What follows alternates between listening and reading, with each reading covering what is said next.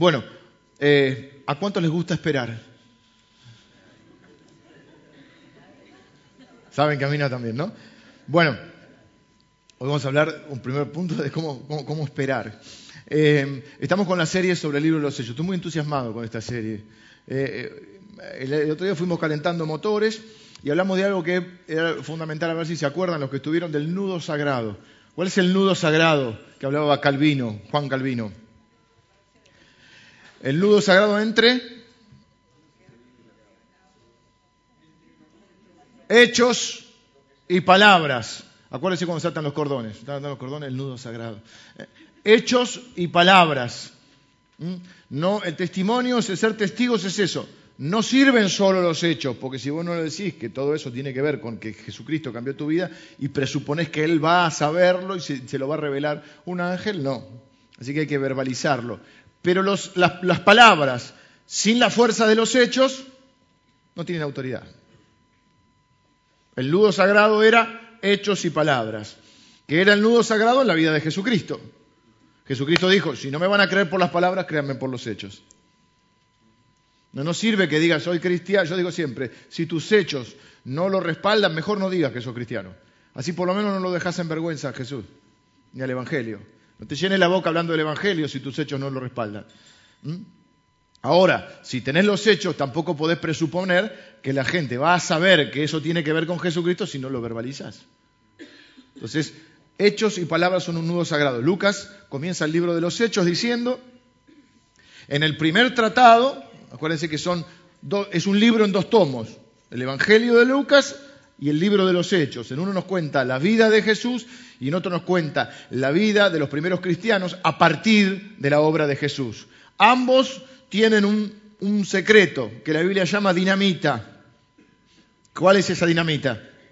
El Espíritu Santo. Jesús vivió en el poder del Espíritu Santo. No se apoyó en sus atributos divinos.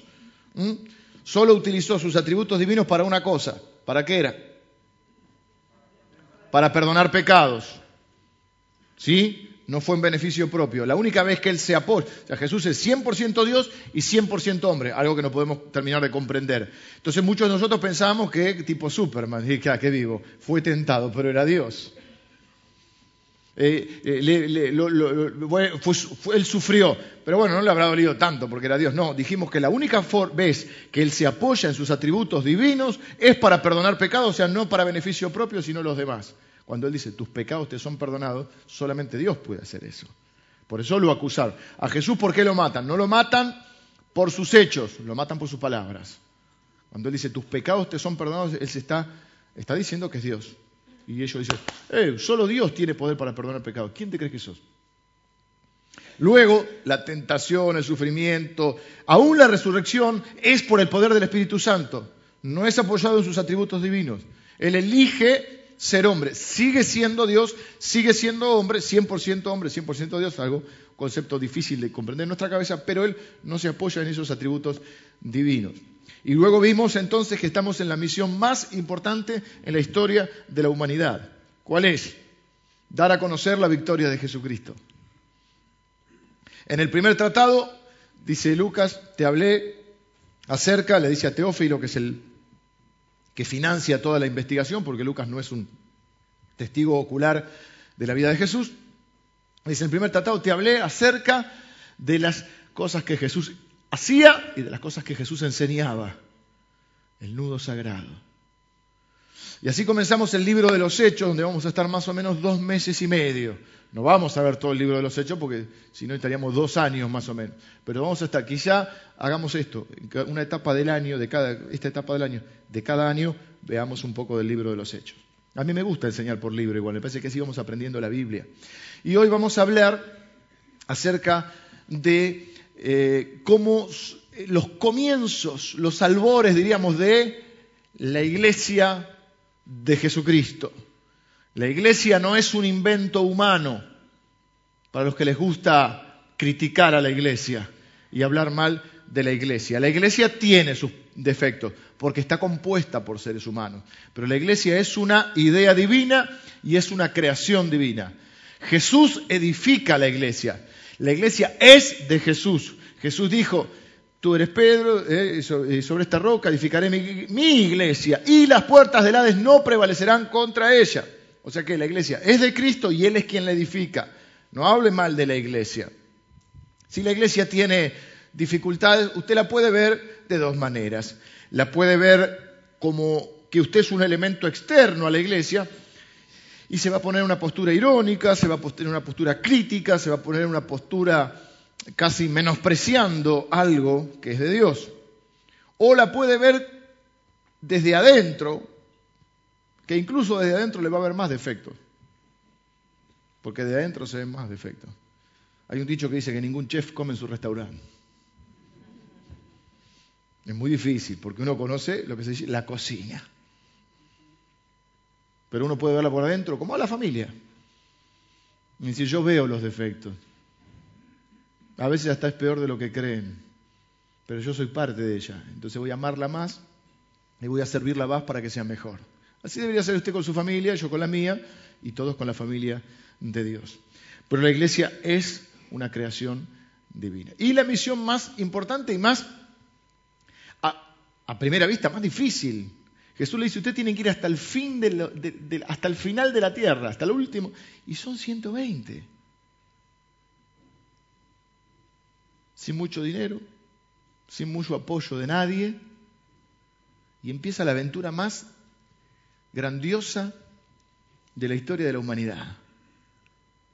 Donde, ¿cuál es la misión de la iglesia? Acuérdese que no hay una misión que usted tenga separado de Cristo ni separado de la iglesia. ¿Cuál es la misión? Dar a conocer la victoria de Jesús. ¿En base a qué? ¿Cómo termina, sí, cómo termina la etapa de Jesús y cómo empieza el libro de los Hechos, no?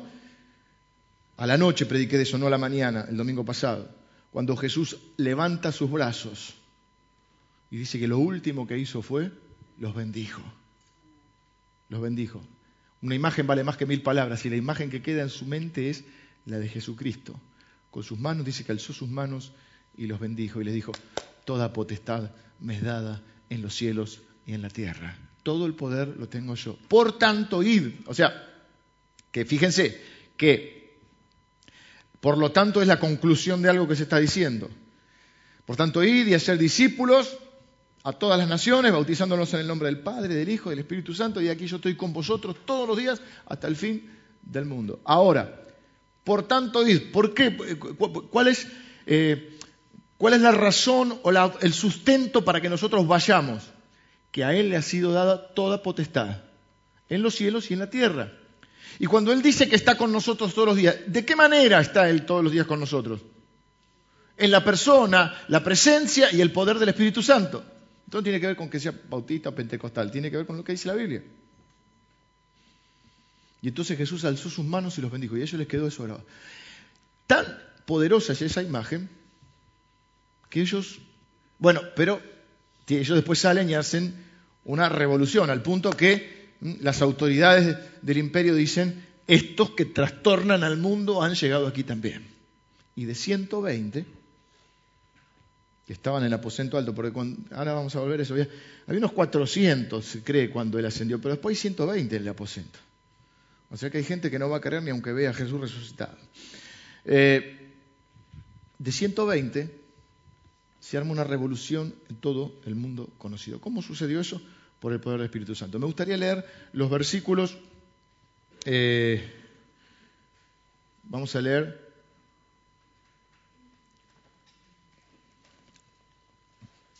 del 12 al 26. ¿Tenés para leer ahí, Ale? Si no, porque yo ya no lo veo bien esto.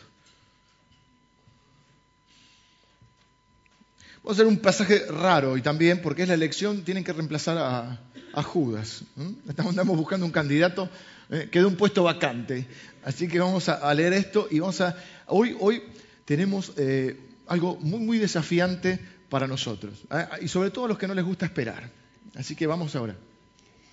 Entonces volvieron a Jerusalén desde el monte que se llamaba del Olivar, el cual está cerca de Jerusalén, camino de un día de reposo. Entrados, subieron al aposento alto, donde moraban Pedro y Jacobo, Juan, Andrés, Felipe, Tomás, Bartolomé, Mateo, Jacobo hijo de Alfeo, Simón el celote y Judas, hermano de Jacobo. Todos estos perseveraban unánimes en oración y ruego, con las mujeres y con María, la madre de Jesús, y con sus hermanos. En aquellos días Pedro se levantó en medio de los hermanos, y los reunidos eran como ciento veinte en número, y dijo, Varones hermanos, era necesario que se cumpliese la escritura en que el Espíritu Santo habló antes por boca de David acerca de Judas, que fue guía de los que prendieron a Jesús, y era contado con nosotros y tenía parte en este ministerio. Este, pues, con el salario de su iniquidad, adquirió un campo y cayendo de cabeza, se reventó por la mitad y todas sus entrañas se derramaron. Y fue notorio a todos los habitantes de Jerusalén, y de tal manera que aquel campo se llama en su propia lengua Aseldamá, que quiere decir campo de sangre, porque está escrito en el libro de los Salmos, sea hecha desierta su habitación y no haya quien more en ella, y tome otro su oficio. Es necesario, pues, que de estos hombres que han estado juntos con nosotros todo el tiempo que el Señor Jesús entraba y salía entre nosotros, comenzando desde el bautismo de Juan hasta el día en que entre nosotros fue recibido arriba, uno se ha hecho testigo con nosotros de su resurrección.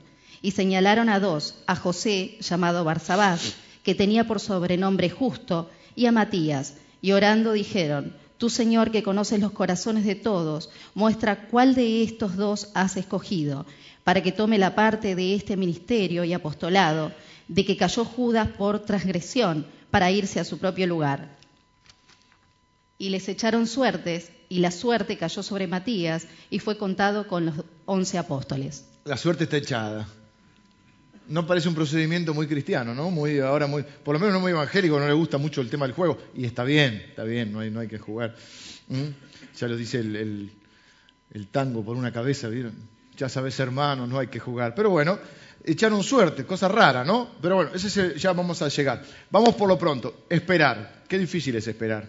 ¿A quién le gusta esperar? Casi nadie, ¿no? Hoy está hecho todo como para que cada vez esperes menos. Ya no te gusta esperar ni los 45 segundos que tarda el microondas en calentarte una, una, tacita de café, son 45. Si es un minuto te, quema, te, pega, el, la quemadita. Así que son 45. Y ya estás ahí, estás esperando. Eh, pagás, en general está mucha gente pagando eh, por home banking o por, eh, por, internet para no hacer la fila.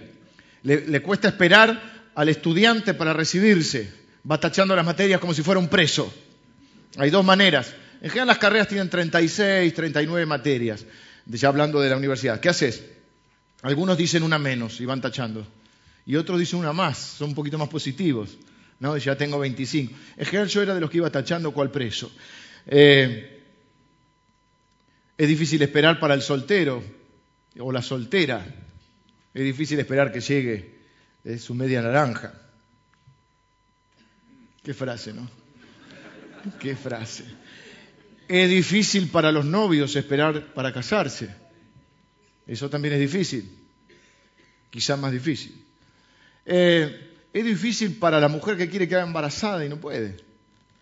Es una espera. Dice la Biblia que a veces que, cuando, cuando, ¿cómo es? cuando se retrasa la espera, desespera, ¿no? Pero ese es el dicho, el que espera desespera. Pero la Biblia dice algo así. ¿Cómo están las chicas? La esperanza que se demora es tormento del corazón. Ese era, ese era que quería decir. Eh, cuesta. Eh, y uno ya, cuando espera, el problema también es que la cabeza te trabaja mil. Todas las mujeres que, se demora un poco, que es normal que se demore un poco, no sé por qué, no soy médico, ¿viste? pero en general hay, todas creen que, son que nunca van a poder tener. Es la vida. Después cuando está en la famosa dulce espera, nueve meses hay que esperar. Algunas mujeres lo disfrutan, otras no. Los hombres no nos damos cuenta. Dice, hablarle a la panza, ¿qué querés que le hable? A la mía, ¿querés que le hable? Eh, no, lo, captan, me parece, hasta que este, lo ven eh, ahí, en vivo y en directo. Y así cuesta esperar. Este, ¿Qué haces cuando estás esperando? Mm. Rayos y centellas salen de tu boca. Protestás. Eh, muchos quizás hacen como yo, que no espero y entonces hago lío. Porque cuando querés hacer las cosas antes de, tiempo, hace lío. Abraham hizo lío por eso. Mirá el lío que armó. Medio Oriente todo lo armó, lo armó Abraham. Dios le dijo, te, te voy a dar un hijo. Ok. La miró a Sara, digo, la, viejita ya no puede más. Sara también. Picantona Sara dice, uy, voy a tener una alegría. Dice así, no lo digo yo. Cuando el Señor le dice, dice que se rió y dijo, voy a tener una alegría. Lo dijo así, ¿no? lo dice la Biblia. Digo porque después, viste, eh, Abraham dijo, acá, iba a ser otro chiste, pero no. Abraham dijo, la cosa viene, difícil, yo no estoy para esperar mucho más, no me queda mucha nafta, eh, así que eh, buscó otra mujer más joven y nació Ismael. Ismael y después, ese, por eso Abraham es el padre de todas las religiones históricas. Ya, un en Medio Oriente, Abraham. ¿Por qué? Porque no supo esperar. Eh, y cuando no esperamos hacemos lío y entonces después tenemos que decir, Señor, ayuda. Después oramos. Después oramos. Ayúdame, Señor. ¿Cómo arreglamos este lío? ¿Viste? Vas a decir, ¿cómo arreglamos este lío? El Señor dice, arreglamos en plural. Eh, a ver, ¿quién hizo el lío? ¿Por qué me metes a mí? Cuando no esperás puedes hacerlo mal, después tenés que volver atrás. Otros se distraen, porque tienen que esperar, se distraen y agarran para otro lado. Otros pierden el tiempo, otros se frustran, otros se amargan, otros se quejan. ¿Por qué digo esto? Porque Jesús le da la misión más grande de la historia. Dice, pero esperen, tienen que esperar. ¿Cómo esperar? Tienen que ir a ganar al mundo. Ah, no, pero espere. ¿Cómo? Espere, porque si no viene el Espíritu Santo no pueden hacer nada y esperan. Ahora, la pregunta es, ¿qué hacen mientras esperan? ¿Qué hacen mientras esperan? Acá hay tres cosas que son muy, muy, muy poderosas. Casi que sería el mensaje solo. No sé si voy a llegar al resto, quizá tenga que frenar ahí, pero hay tres cosas. ¿Eh? Predicando la antigua tendríamos un bosquejo de tres.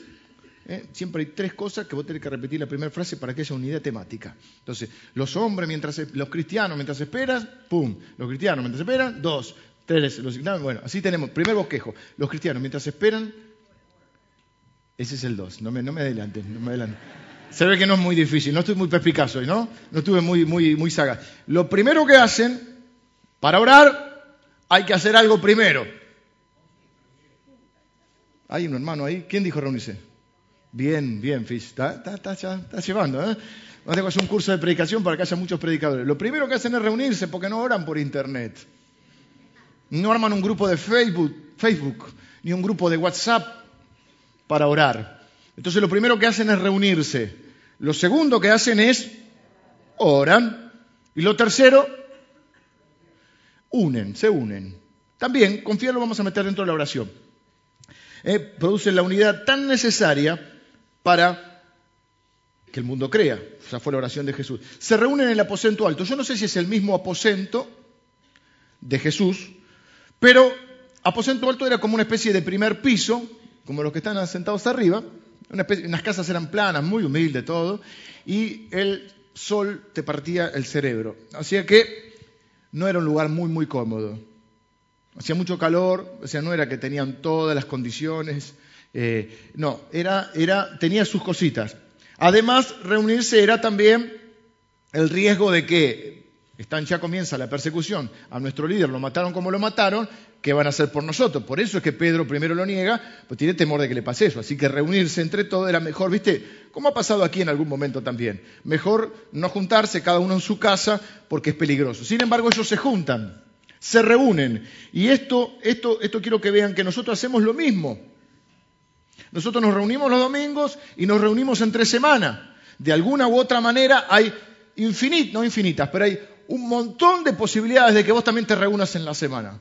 Porque una de las cosas que hacen al pueblo de Dios es que se debe reunir. Porque insisto con esto, la iglesia es una idea de Dios y la idea de Dios es que nos reunamos. Porque no se puede vivir el Evangelio si no es en comunidad, si no es en comunión, si no es en compañerismo y si no es en unidad. Ninguno de nosotros va a ser el Salvador. Ya hay un Salvador, hermano. Entonces, es necesario, el famoso dicho dice, la unión hace la fuerza. Necesitamos reunirnos, todos necesitamos de nuestros hermanos. Esto es lo interesante. Primera Corintios, si sumamos Primera Corintios 15, que no lo vamos a leer porque no tenemos tiempo, y Hechos 1, habla de que Jesús durante 40 días se le apareció a más de 500 personas. Eso dice Primera Corintios. Quiere decir que en 40 días Jesús se le apareció a cientos o quizás a miles de personas que lo vieron resucitado. Mucha gente dice, yo no creo porque ver para creer, no creo porque no tengo evidencia. Sin embargo, hay gente que tenía evidencia. Pero ¿cuántos estaban en el aposento alto? 120. ¿Cuántos lo vieron resucitado? Cientos o quizá miles. Porque dice más de 500 personas. Así que no sabemos exactamente. Pongámosle más de 500 personas. Sin embargo, que gente que lo vio resucitado no estaba reunida.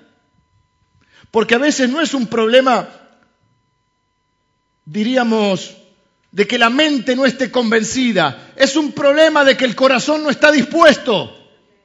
Y hay muchos cristianos que no tienen un problema en que la mente no esté convencida de algo, es que el corazón no está dispuesto. A veces pasa con el tema de la ofrenda, a veces pasa con el tema de congregarse, a veces pasa con el tema de formar parte de una congregación y estar en un orden y servir a Dios de acuerdo a la palabra. No, no, mi mente no está convencida. No, el problema no es tu mente, el problema es tu corazón que no está dispuesto. Porque aún habiendo gente que lo había visto resucitado, imagínense, te aparece Jesús resucitado, atraviesa las puertas, buenos días. Sin embargo, hay gente que cuando él dijo, esperen que venga el Espíritu Santo, no estaban allí. Por eso Jesús dijo también que hay gente que no va a creer ni aunque los muertos resuciten. Y las cosas no han cambiado, hermanos. Solo unos pocos le siguen y solo unos pocos se juntan.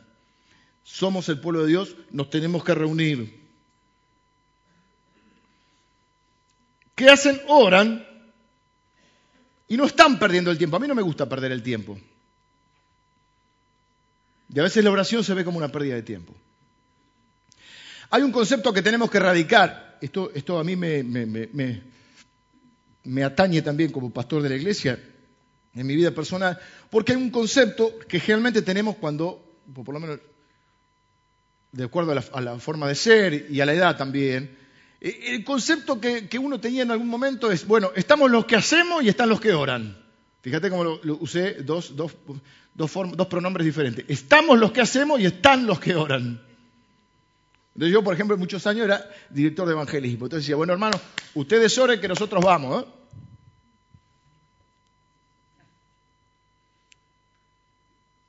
Y eso hay que erradicarlo.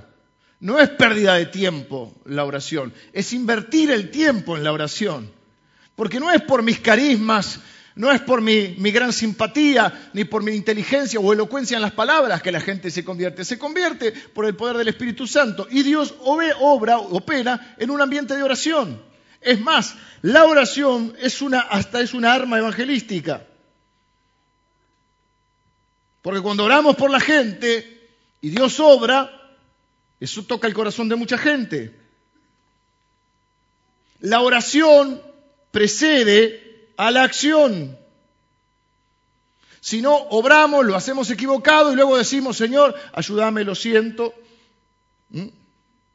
Ahora, hay unas personas que solo hacen, es cierto, pero hay otros que solo oran. Y presuponen porque, que porque oran, Dios va a hacer todo el resto. Y aquí se aplica el viejo proverbio, a Dios orando y con el mazo dando.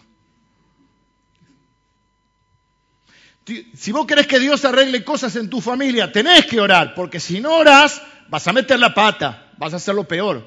Ahora, creyendo que solo orando, sin hacer lo que te corresponde hacer, las cosas van a cambiar, estás equivocado. Es decir, quiero que entendamos que son dos cosas que van juntas.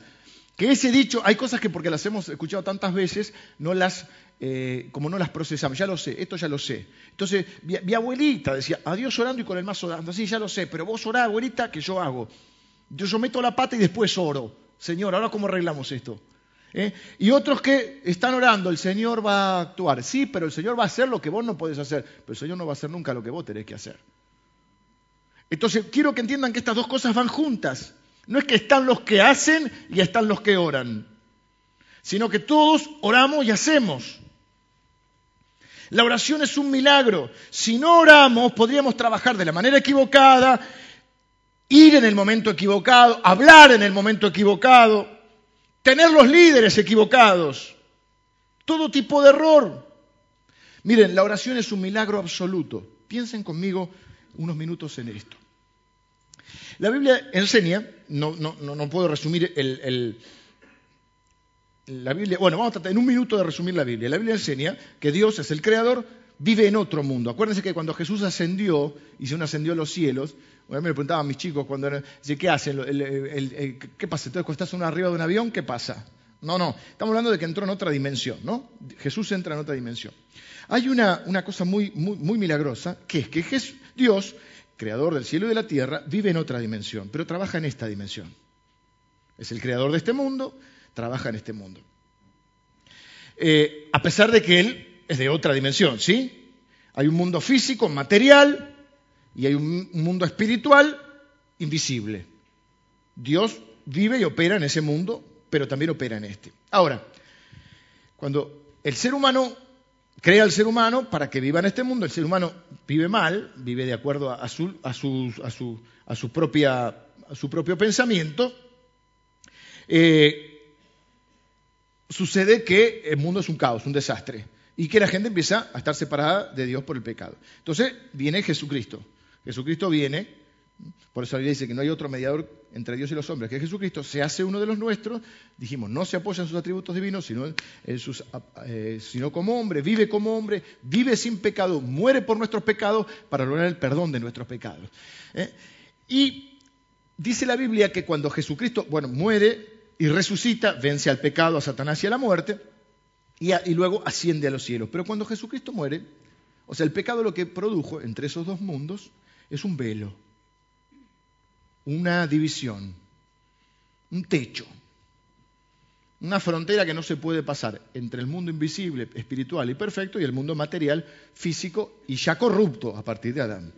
Entonces, dice la Biblia una cosa muy interesante, que es que cuando Jesucristo muere, se rompe el velo del templo. El velo era un velo que que en el templo Dios había dado las indicaciones de cómo hacer el templo, era un lugar que te permitía entrar a lo que se llamaba el lugar santísimo, que era el lugar donde estaba la presencia de Dios. Dios está en todos lados, pero como, como, lugar dentro del templo donde estaba la presencia de Dios, era lo que se llamaba el lugar santísimo. Era un velo, solamente podía entrar un sacerdote una vez al año, lo mandaban con una soga, porque si el tipo no estaba haciendo las cosas como debía, caía fulminado adentro y lo sacaban así. El sumo sacerdote, no cualquier sacerdote tampoco, el sumo sacerdote una vez al año. Dice la Biblia que cuando Jesús muere se rasga el velo, se rompe. En una figura de que se, rompe la separación entre Dios, ya no en un, espacio físico como el lugar santísimo, sino la real presencia de Dios, digamos, en, ese mundo espiritual, y que nosotros tenemos acceso al trono de Dios. Entonces, se rompe el velo del templo, es diciendo, se rompió esa separación. Ahora, se rompió porque necesitábamos a uno que viniera de ese mundo a este mundo. Por eso la Biblia dice, no hay, eh, Jesucristo es el único mediador entre Dios y los hombres. Entonces la oración es un milagro porque a través o mediante Jesucristo nosotros podemos llegar a la presencia de Dios. Cuando Jesús ascendió, atravesó ese velo y llegó a la presencia de Dios. Entonces, el milagro de la oración es que cuando oramos nosotros nos estamos comunicando desde este mundo al otro mundo. Muchos dicen, yo nunca vi un milagro. Cuando usted, si usted ha participado de la oración, usted vio un milagro, porque es un milagro conectarse de un mundo material al mundo inmaterial. Para usted dice, bueno, pero los de otras religiones también oran, o los que no son cristianos oran. Sí, pero sus oraciones son insuficientes. Porque ¿qué es lo que nos mostró todo este, este ejemplo? Que necesitamos un mediador. Que no se puede acercar. No puede haber alguien que no haya ido nunca, ni que no haya venido nunca. Entonces Jesucristo es el mediador, porque Él estuvo allá, dice que desde el principio, y porque vino aquí a la tierra. Entonces, dice la Biblia, que nosotros nos podemos acercar al lugar santísimo, al trono de Dios, mediante el camino que abrió Jesucristo. Y dice la Biblia, atravesando el velo. Así que cuando usted ora, es un milagro. Es un milagro que Dios nos escuche. Por eso le dije que lo difícil no es explicar la maldad de este mundo. Lo difícil es explicar que Dios nos dé bolilla y que nos ame y que nos escuche y que diga la Biblia, es más, que nos invite, porque dice, acérquense confiadamente al trono de la gracia, que usted y yo, desde este mundo material, corrupto y visible, físico, nos podamos conectar con un mundo espiritual, invisible y perfecto. Y que el Dios de los cielos y el del universo nos escuche, a usted y a mí que quizá nos podemos creer muy, muy importantes, pero hay, no sé, 7 mil millones de personas, son hormiguitas. Un punto en el planeta, dice una canción, un bicho que camina. ¿Y por qué es posible que Dios nos escuche? Por Jesús. Por eso de otras religiones pueden orar, pero sus oraciones son insuficientes, porque no tienen al mediador. No pueden atravesar el velo. El velo es, entonces, esa separación. Por eso la Biblia dice en un pasaje que Jesús es ese, camino que abrió. Dice que a través de ese camino que es su sangre, nosotros nos podemos acercar al trono de Dios. Es un milagro. Que hoy a la noche nosotros nos reunamos, acá en Morón, en Argentina. Digamos que Argentina no está de paso de nada, hermanos. No es como que para ir a Italia paso por España. Para venir a Argentina hay que venir a Argentina, no, no pasás para ningún lado. No está de paso de ningún lado, está abajo de todo. No nos caemos del mapa porque estamos agarrados así del mapa. Aunque creamos que Dios es argentino y que somos los mejores del mundo y que Maradona y Messi, no nos conoce nadie, hermanos. Vamos a otro lado decir Argentina, Argentina, ¿qué? Río de Janeiro. No, no, no saben nada, no saben ni dónde vivimos. Estamos en... Y Morón, que para Marcos es el mejor lugar del mundo. Eh, morón, encima, en el idioma eh, latinoamericano, diríamos, significa un tonto. Un morón es un tonto. En inglés, un morón es un tonto. Y, luego vas allá estás con los centroamericanos, digan morón. Yo digo Buenos Aires, son oeste. Porque sin morón, ay, morón, eh. Sí.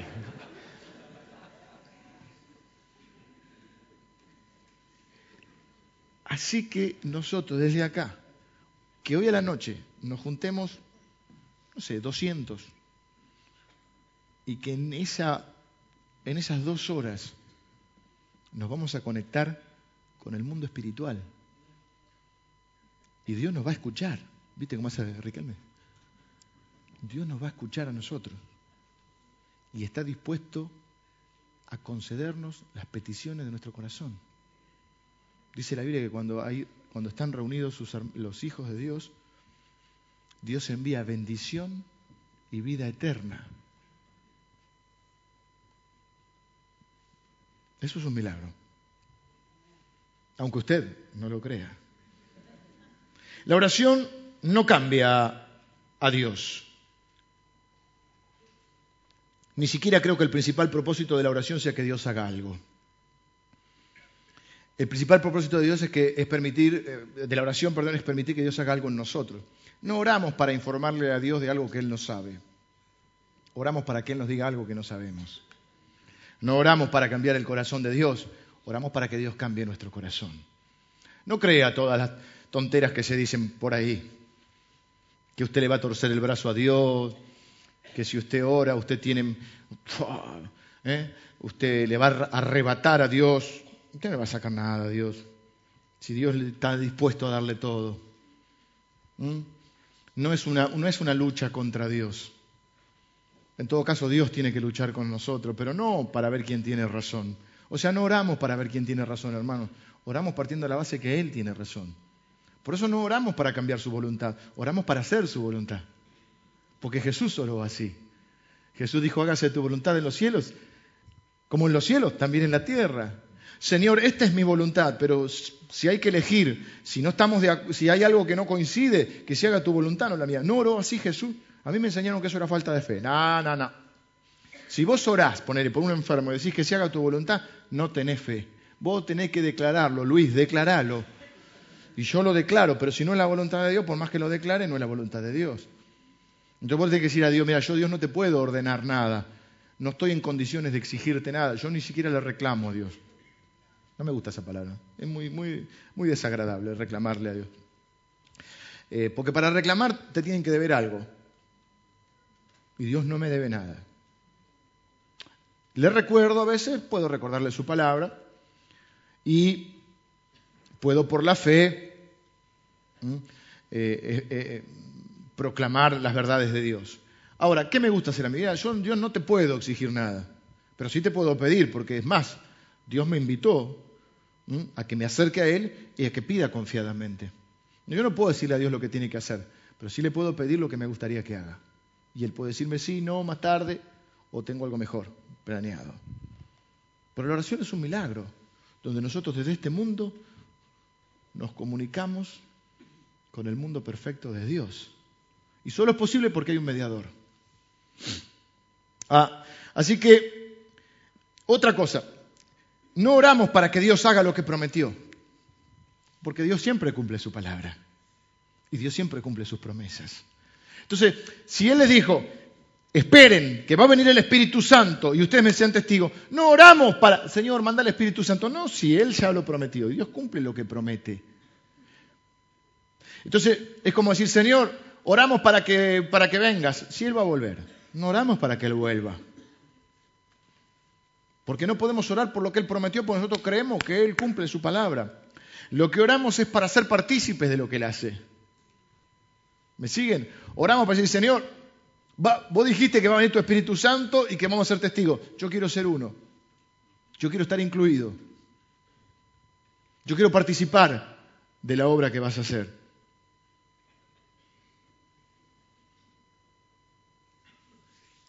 Dice que los que estaban reunidos, si uno lee, no me voy a adelantar, pero en los, capítulos siguientes, hay una expresión que me gusta, porque dijimos que se, tres cosas mientras esperan. Se, se congregan, se congregan, muchos tendrían que aprender esto, se congregan, que es mucho más que asistir una vez cada, decían antiguamente, cada muerte de obispo. Pero los obispos vivían muchos años, entonces eh, había poco, claro se congregan, o sea, se reúnen, oran, y eso produce un fruto de que dice que estaban juntos, pero además juntos estaban unánime, porque hay gente que está junta pero no está unánime. ¿Mm? Mi, madre lo diría bolsa de gatos. ¿Mm? Bueno, acá no, dice que estaban juntos y unánime. La Biblia tiene unas, unas, expresiones que son hermosas. Dice, por ejemplo, la Biblia que ellos eran de un corazón y un alma.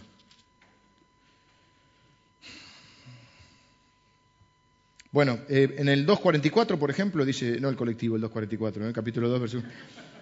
Dice, todos los que habían creído, escuchen esto, todos los que habían creído estaban juntos y tenían en común todas las cosas. Perseveraban unánimes cada día en el templo y partían el pan en las casas, comían juntos con alegría y sencillez de corazón, alababan a Dios, tenían el favor del pueblo. Y el Señor añadía cada día los que habían que ser salvos. Ve que lo hace el Señor. Y después creo que el 5 dice, no, 4.32 dice, y la multitud, ya no eran 120, ya era una multitud, de los que habían creído, eran de un corazón y un alma.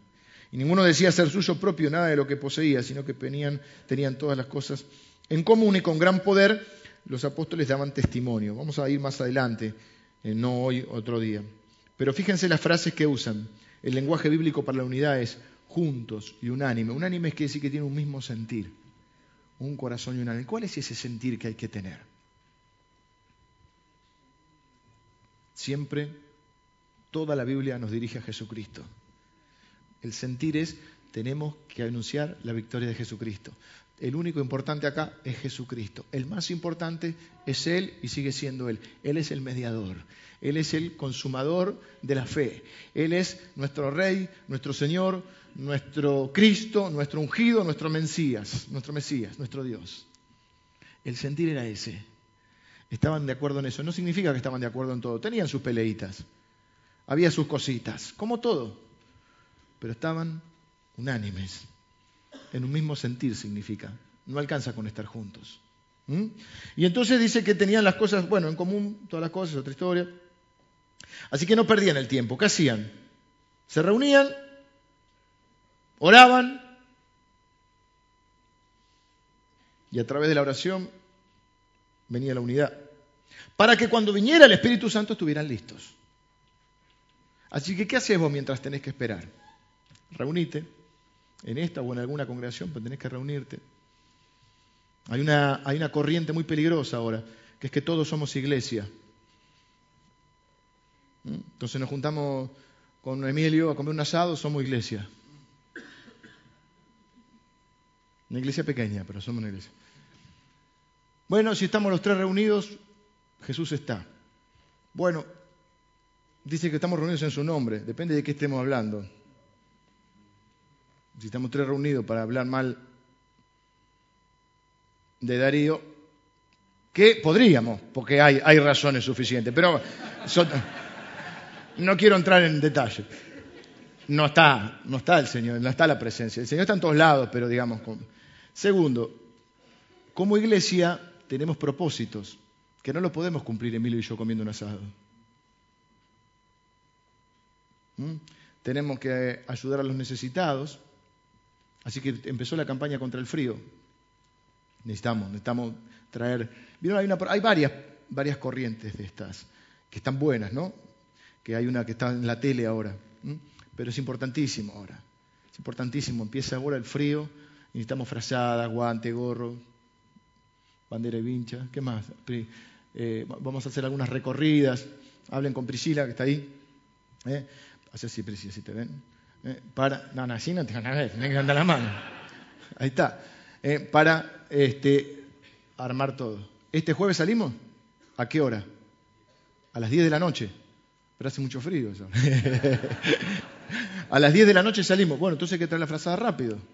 Frazadas, y vamos a repartir seguro algo caliente también.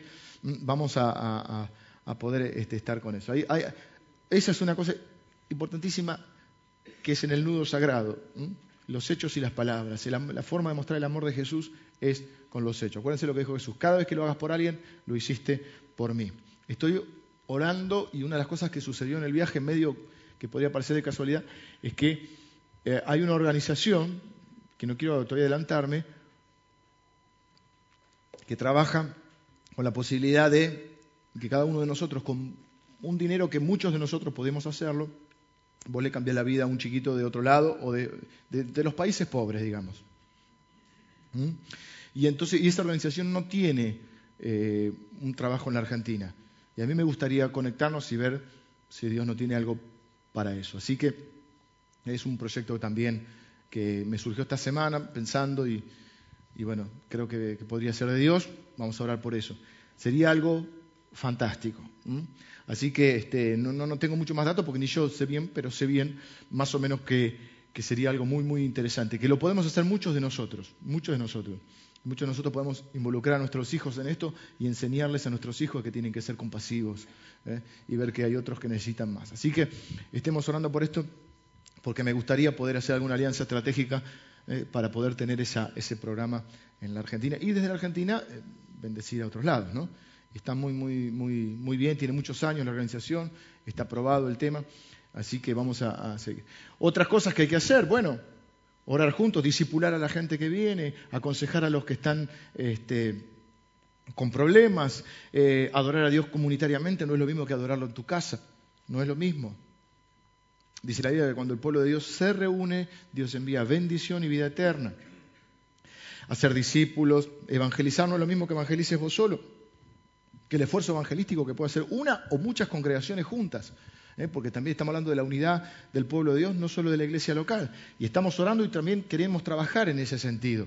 ¿eh? Eso es una de las cosas muy claras que tengo para este tiempo de mi vida y de la vida de la iglesia. Necesitamos trabajar para que el pueblo de Dios trabaje más conjuntamente, oramos y bendecimos a todos los pastores de Morón, de la ciudad, de, la provincia, del país. Eh, nos alegramos cuando otra iglesia le va bien y está creciendo. No somos envidiosos ni estamos compitiendo con nadie. Ojalá todas las iglesias puedan seguir creciendo y predicando a Jesucristo. Oramos por los pastores, por los líderes de cada iglesia. Bueno, hay un montón de cosas, propósitos, enseñarle eh, la palabra de Dios a las personas, que para hacerlo necesitamos conformarnos dentro y reunirnos dentro de una iglesia. Bueno, voy más adelante. Eh, dice la Biblia que se levantó Pedro. Pedro es un líder natural. Vengan los músicos. Pedro es un líder natural. Se puso de pie y dijo, miren, cada vez que, escúcheme esto, cada vez que se menciona la lista de los apóstoles, ¿quién está primero en la lista? Pedro. ¿Por qué? Porque es el líder. Los líderes no se eligen, los, líderes son. Los líderes no se votan, los líderes son. Ese es el error que tienen las personas. Los líderes son líderes. Pedro es un líder. Y cada vez, si usted mira, es, sorprendente esto, cada vez que se menciona la lista de los apóstoles, primero está Pedro.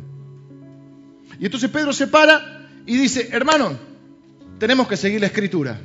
La escritura dice esto en el Salmo, tal, tal, tal, empieza a explicarlo ahí.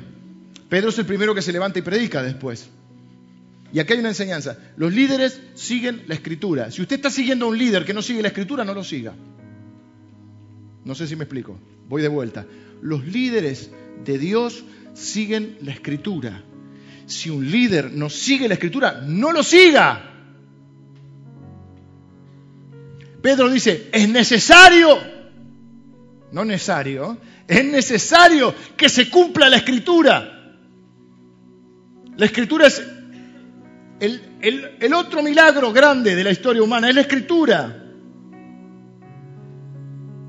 Es una de las convicciones más profundas que tengo y oro para que tenga usted. Lo más, el tesoro más grande que tenemos es la palabra de Dios. Por eso andamos regalando Biblias por ahí.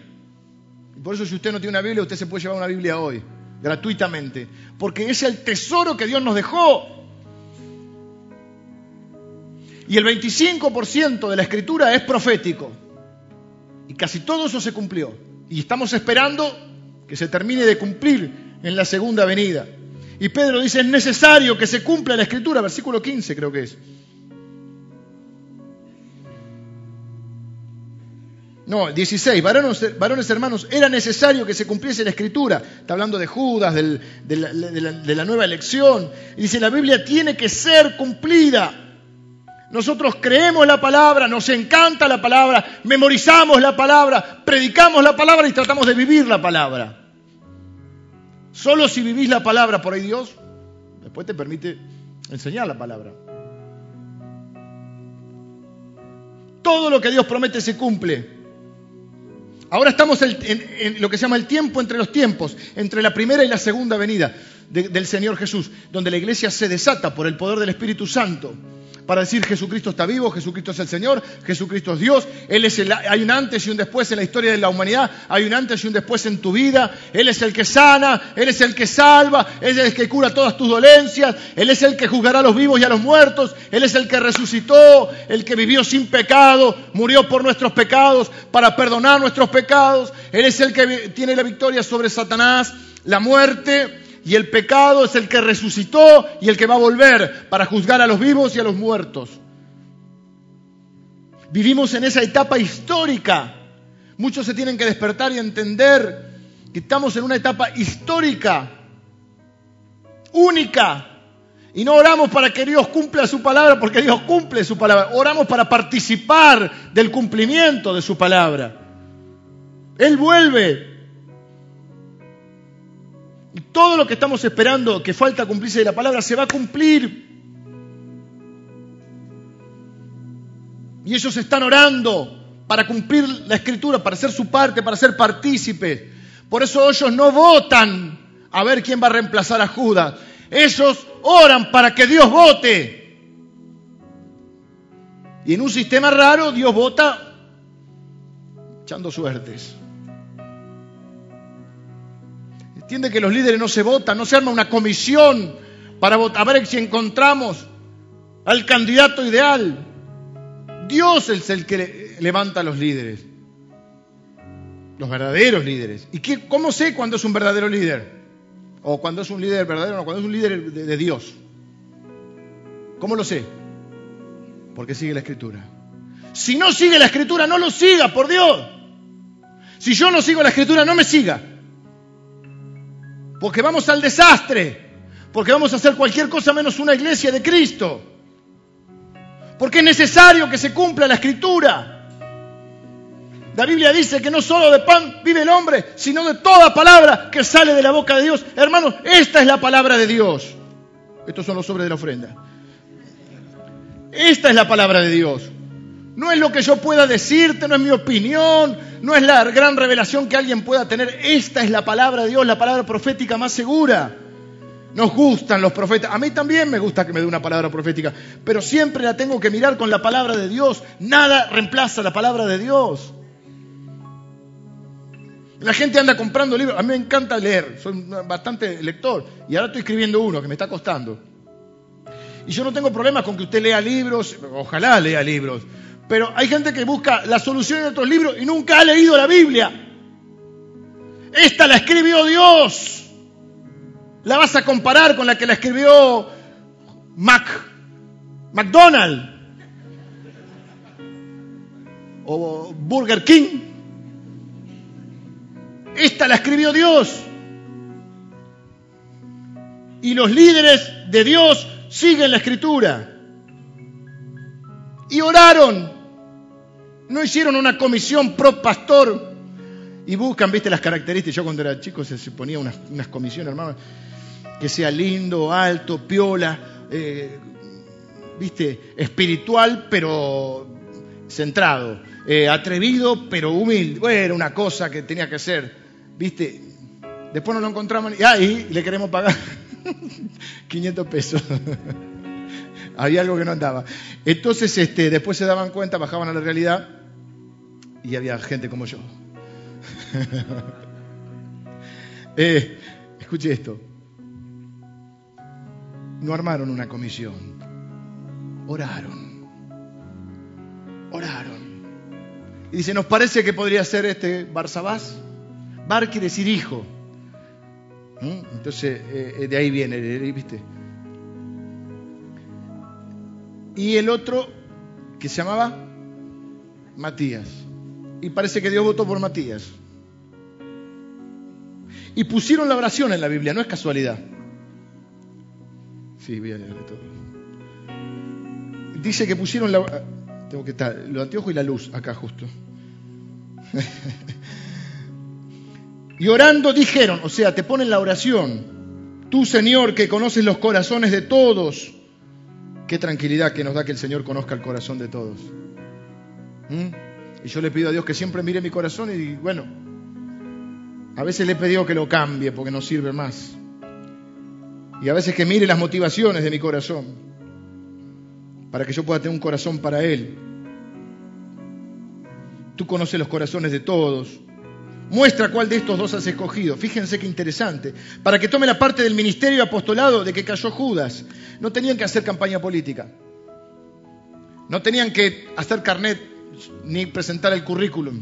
Yo, camillero de Anacondia, discipulador en la campaña de Billy Graham.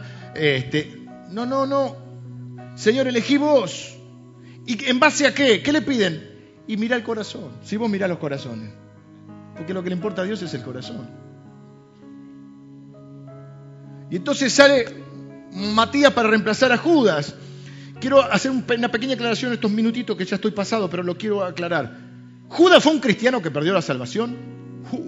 Lindo tema para arrancar, ¿no? Esa es una pregunta equivocada, hermanos. Debía ser otra pregunta más difícil o más fácil. ¿Puede Jesús perder alguno de los suyos? Como los maté.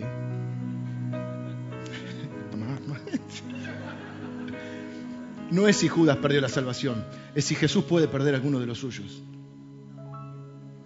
Jesús dijo, de los que me diste no se perdió ninguno, salvo el hijo de perdición.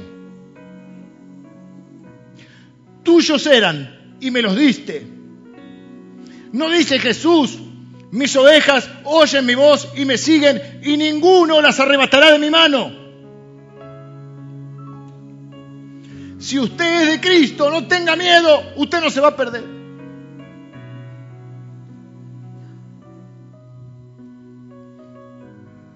Por ahí se va a dar unas vacaciones, se va a dar unos golpes. Por ahí hasta tenga que comer la comida de los cerdos.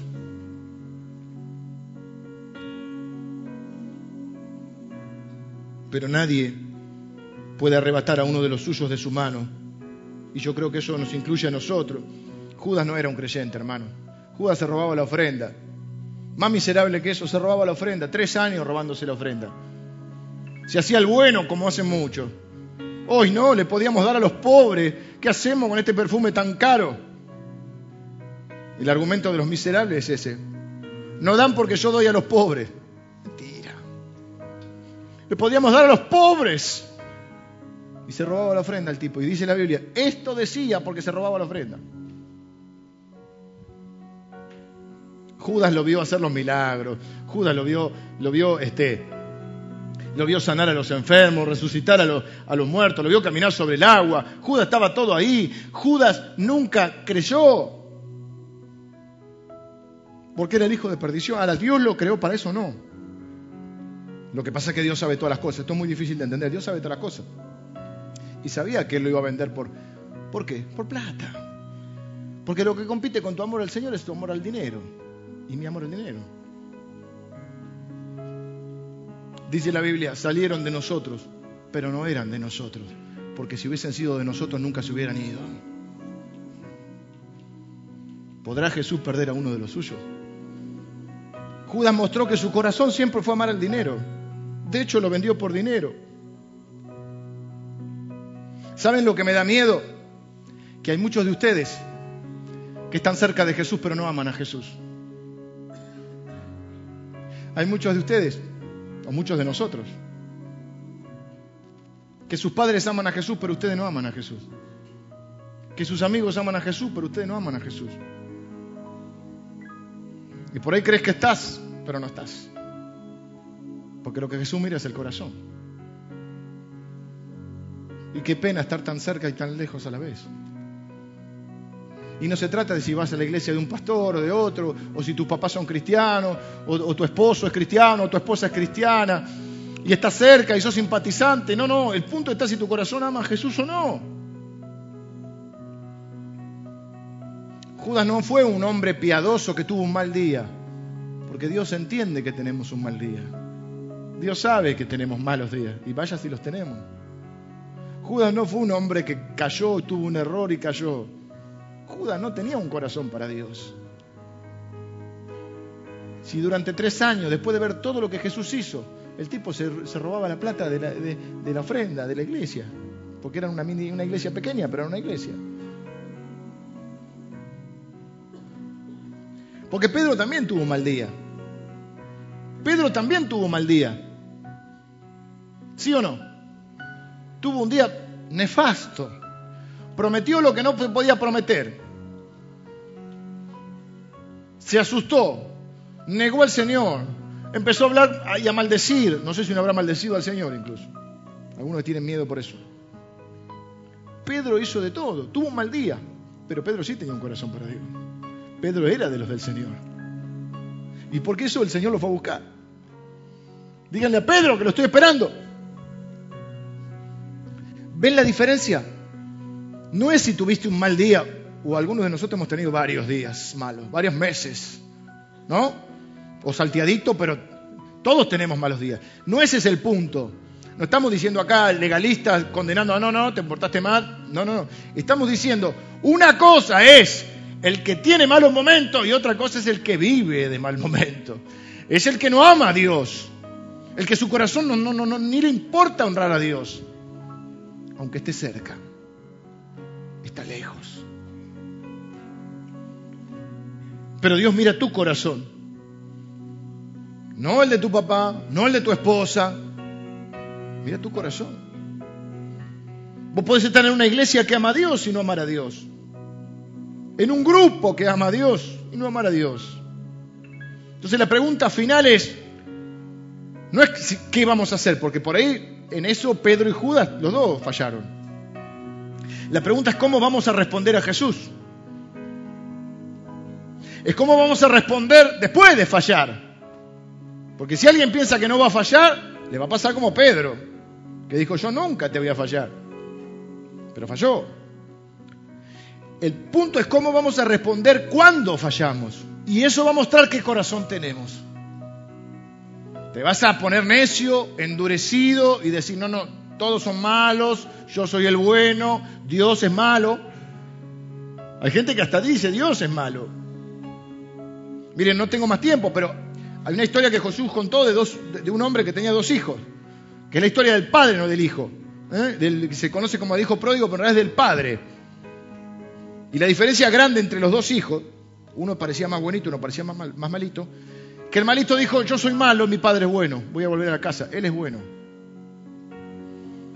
El hijo aparentemente bonito dijo, yo soy bueno, mi padre es malo, porque yo siempre me porté bien y nunca me di un corderito. Esa es la diferencia. Los hijos de Dios decimos, nosotros somos los malos, Él es el bueno. Tengo un padre bueno. ¿Mm? Mucha gente, por orgullo religioso, dice, yo soy bueno. Los demás son malos y a veces hasta Dios es malo. Entonces, fallar vamos a fallar todo, pero lo que yo quiero que veas es que uno se ahorcó, y fíjate cómo dice que terminó, ¿eh? Ahí agrega datos, sabíamos que se ahorcó. ¿Ustedes prestaron atención a lo que dijo Pedro? Le reventaron las tripas, explotó, una cosa desagradable. ¿La leyeron? Sí, lo voy a encontrar. Se llama, el campo se llama campo de sangre. Y ahí cita los salmos, ¿vieron? Se reventó por la mitad. Cayendo de cabeza se reventó por la mitad. ¿Cómo terminó Pedro? Siendo uno de los líderes más prominentes en la misión de la iglesia. Se paró. ¿Por qué? Porque es el líder. No lo votó nadie a Pedro. Lo votó Dios. Y se paró y dijo, hermano, es necesario que se cumpla la palabra. Porque está escrito esto. Vamos a hacer esto. Vamos a orar. Vamos a tener un corazón para Dios. Vamos a elegir uno que reemplace a Judas. Judas no tenía un corazón para Dios. Vamos a buscar uno que tenga un corazón para Dios. Pero si lo buscamos nosotros nos podemos equivocar. Y podemos tener el líder equivocado o seguir a un líder equivocado. Vamos a votar para que Dios lo elija. Señor, vos que conoces... Y te ponen la oración. Si te ponen la oración es porque es importante, ¿no? Señor, vos conocés los corazones. Acá están estos dos muchachos. Elegir vos. No, no, no, no registra la Biblia mucho más de lo que hizo Matías. Algunos creen que fue pastor de algunos lugares, pero no es eso lo importante. Lo importante acá que quiero resaltar es Pedro. Y terminar con esto. ¿Vas a responder como Pedro o como Judas? Fallar, fallamos todos. ¿Te vas a arrepentir? ¿Vas a reconocer que Dios es el bueno y que uno es el que ha actuado mal? Entonces Dios te va a dar una nueva oportunidad. ¿Va a seguir empecinado? Dicen que dice, mejor creer que reventar. Guarda, ¿eh? que este reventó. Por eso ahora vamos a terminar y, tenemos la oportunidad de responder. Miren, hasta cuando ofrendamos respondemos. Porque hay gente que le sigue robando a Dios. Y eso no, los hace, eso no lo hacen los Pedros, eso lo hacen los Judas. Oramos, Señor, yo te doy gracias por esta maravillosa palabra que nos has dado, Señor, este maravilloso libro. Gracias, Señor, porque podemos ser partícipes del milagro de conectarnos desde este mundo caído, físico, inmaterial, a ese mundo perfecto, inmaterial, invisible y tan real para nosotros. Gracias Señor por Jesucristo que es nuestro mediador y hace posible que nuestras oraciones, Señor, lleguen hasta tu trono y que nosotros, no de forma literal, pero de forma espiritual, podamos presentarnos delante de tu gran trono de gracia y poder contarte nuestras frustraciones, nuestros anhelos, nuestros temores, nuestras necesidades, nuestros miedos, nuestros deseos, nuestros sueños. saber que estás dispuesto a respondernos y a contestarnos y a suplir nuestras necesidades y a darnos mucho más abundantemente de lo que nosotros aún hemos pedido y de lo que somos capaces de entender. Porque lo más difícil de entender no son las cosas malas que pasan, lo difícil de entender es que nos ames tanto. Señor, que derrame sobre nuestra vida gracia sobre gracia. Gracias, Señor, porque a pesar de tantas veces que hemos fallado, tantos malos días que hemos tenido, tú, Señor, nunca nos has fallado. Gracias, Señor, porque tenemos la bendita posibilidad de arrepentirnos.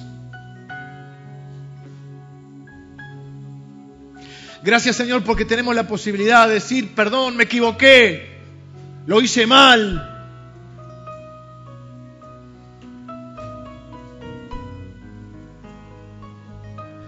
Tú eres un Dios de toda gracia, que nos perdona, nos restaura, nos da nuevas oportunidades, nos hace partícipes de esta misión, la más importante en la historia de la humanidad, de anunciar la victoria de Jesucristo. Gracias porque en Él tenemos perdón, salvación y vida eterna. Gracias Señor porque estamos en tu mano y nadie nos va a arrebatar de ella. Nadie nos va a arrebatar de ella, porque somos tuyos, Señor.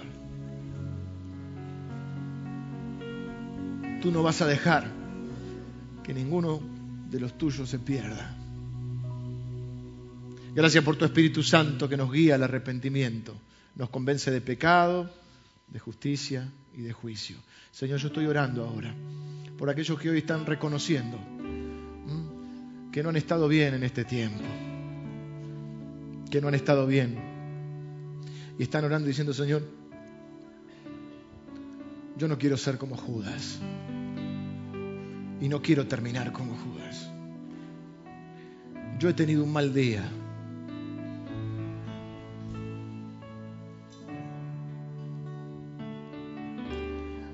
Pero como Pedro, tú sabes que te amo, Señor. Tú sabes que te amo. Tú sabes que soy uno de los tuyos, Señor. Y yo reconozco que el problema no está en vos, está en mí, Señor. El problema está en mi corazón, Señor.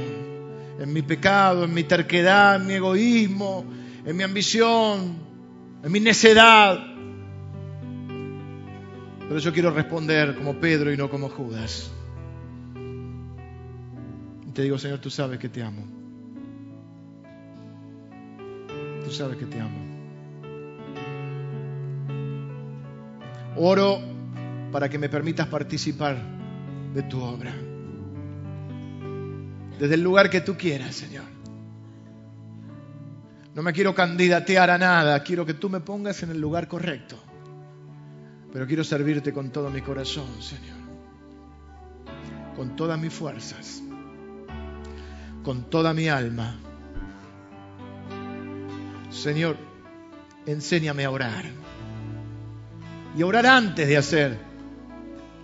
Para no tener que estar orando después. Para arreglar los líos que ya hice. Señor, enséñame a orar para para hacer tu voluntad y no cambiar tu voluntad. Señor, no quiero orar para cambiar tu corazón, quiero que orar para que tú cambies mi corazón. Señor, no quiero orar para decirte algo que no sabes, quiero orar para que me digas algo que no sé, porque quiero aprender. Porque quiero ser como Cristo y no como Judas. Señor, yo te doy gracias por tu palabra. Y te doy gracias por esta bendita y amada iglesia, de la cual somos parte. Gracias, Señor, porque nos trajiste este, a esta amada iglesia. Y podemos, Señor, orar juntos y reunirnos. Y hacer amistades y, hacer hermandades. Señor, y, y disipular a los que vienen y hablarles de Jesús y podemos aconsejarnos y orar unos por otros y, compartir las cargas. Gracias porque juntos podemos ayudar a los que menos tienen. Podemos salir a hablar de Jesús. Podemos adorarte juntos. Podemos enseñar tu palabra. Gracias Señor por el privilegio de poder entrar a través de la oración a ese mundo perfecto que es tu mundo y traernos de ahí la bendición. Señor, yo te, te agradezco, te agradezco infinitamente el milagro de tu gracia en mi vida. Y Señor, si hubiese alguien aquí que hoy se está arrepintiendo, y somos varios, Señor, te pedimos que nos des un corazón para ti. Un corazón para ti. Señor, que la escritura, la Biblia, se cumpla en nuestra vida. Y que nosotros seamos partícipes de ese cumplimiento. Señor, que podamos seguir a líderes que sigan la escritura que te sigan a ti. Oro en el nombre de Jesús, de quien nos declaramos seguidores hasta la muerte. Amén.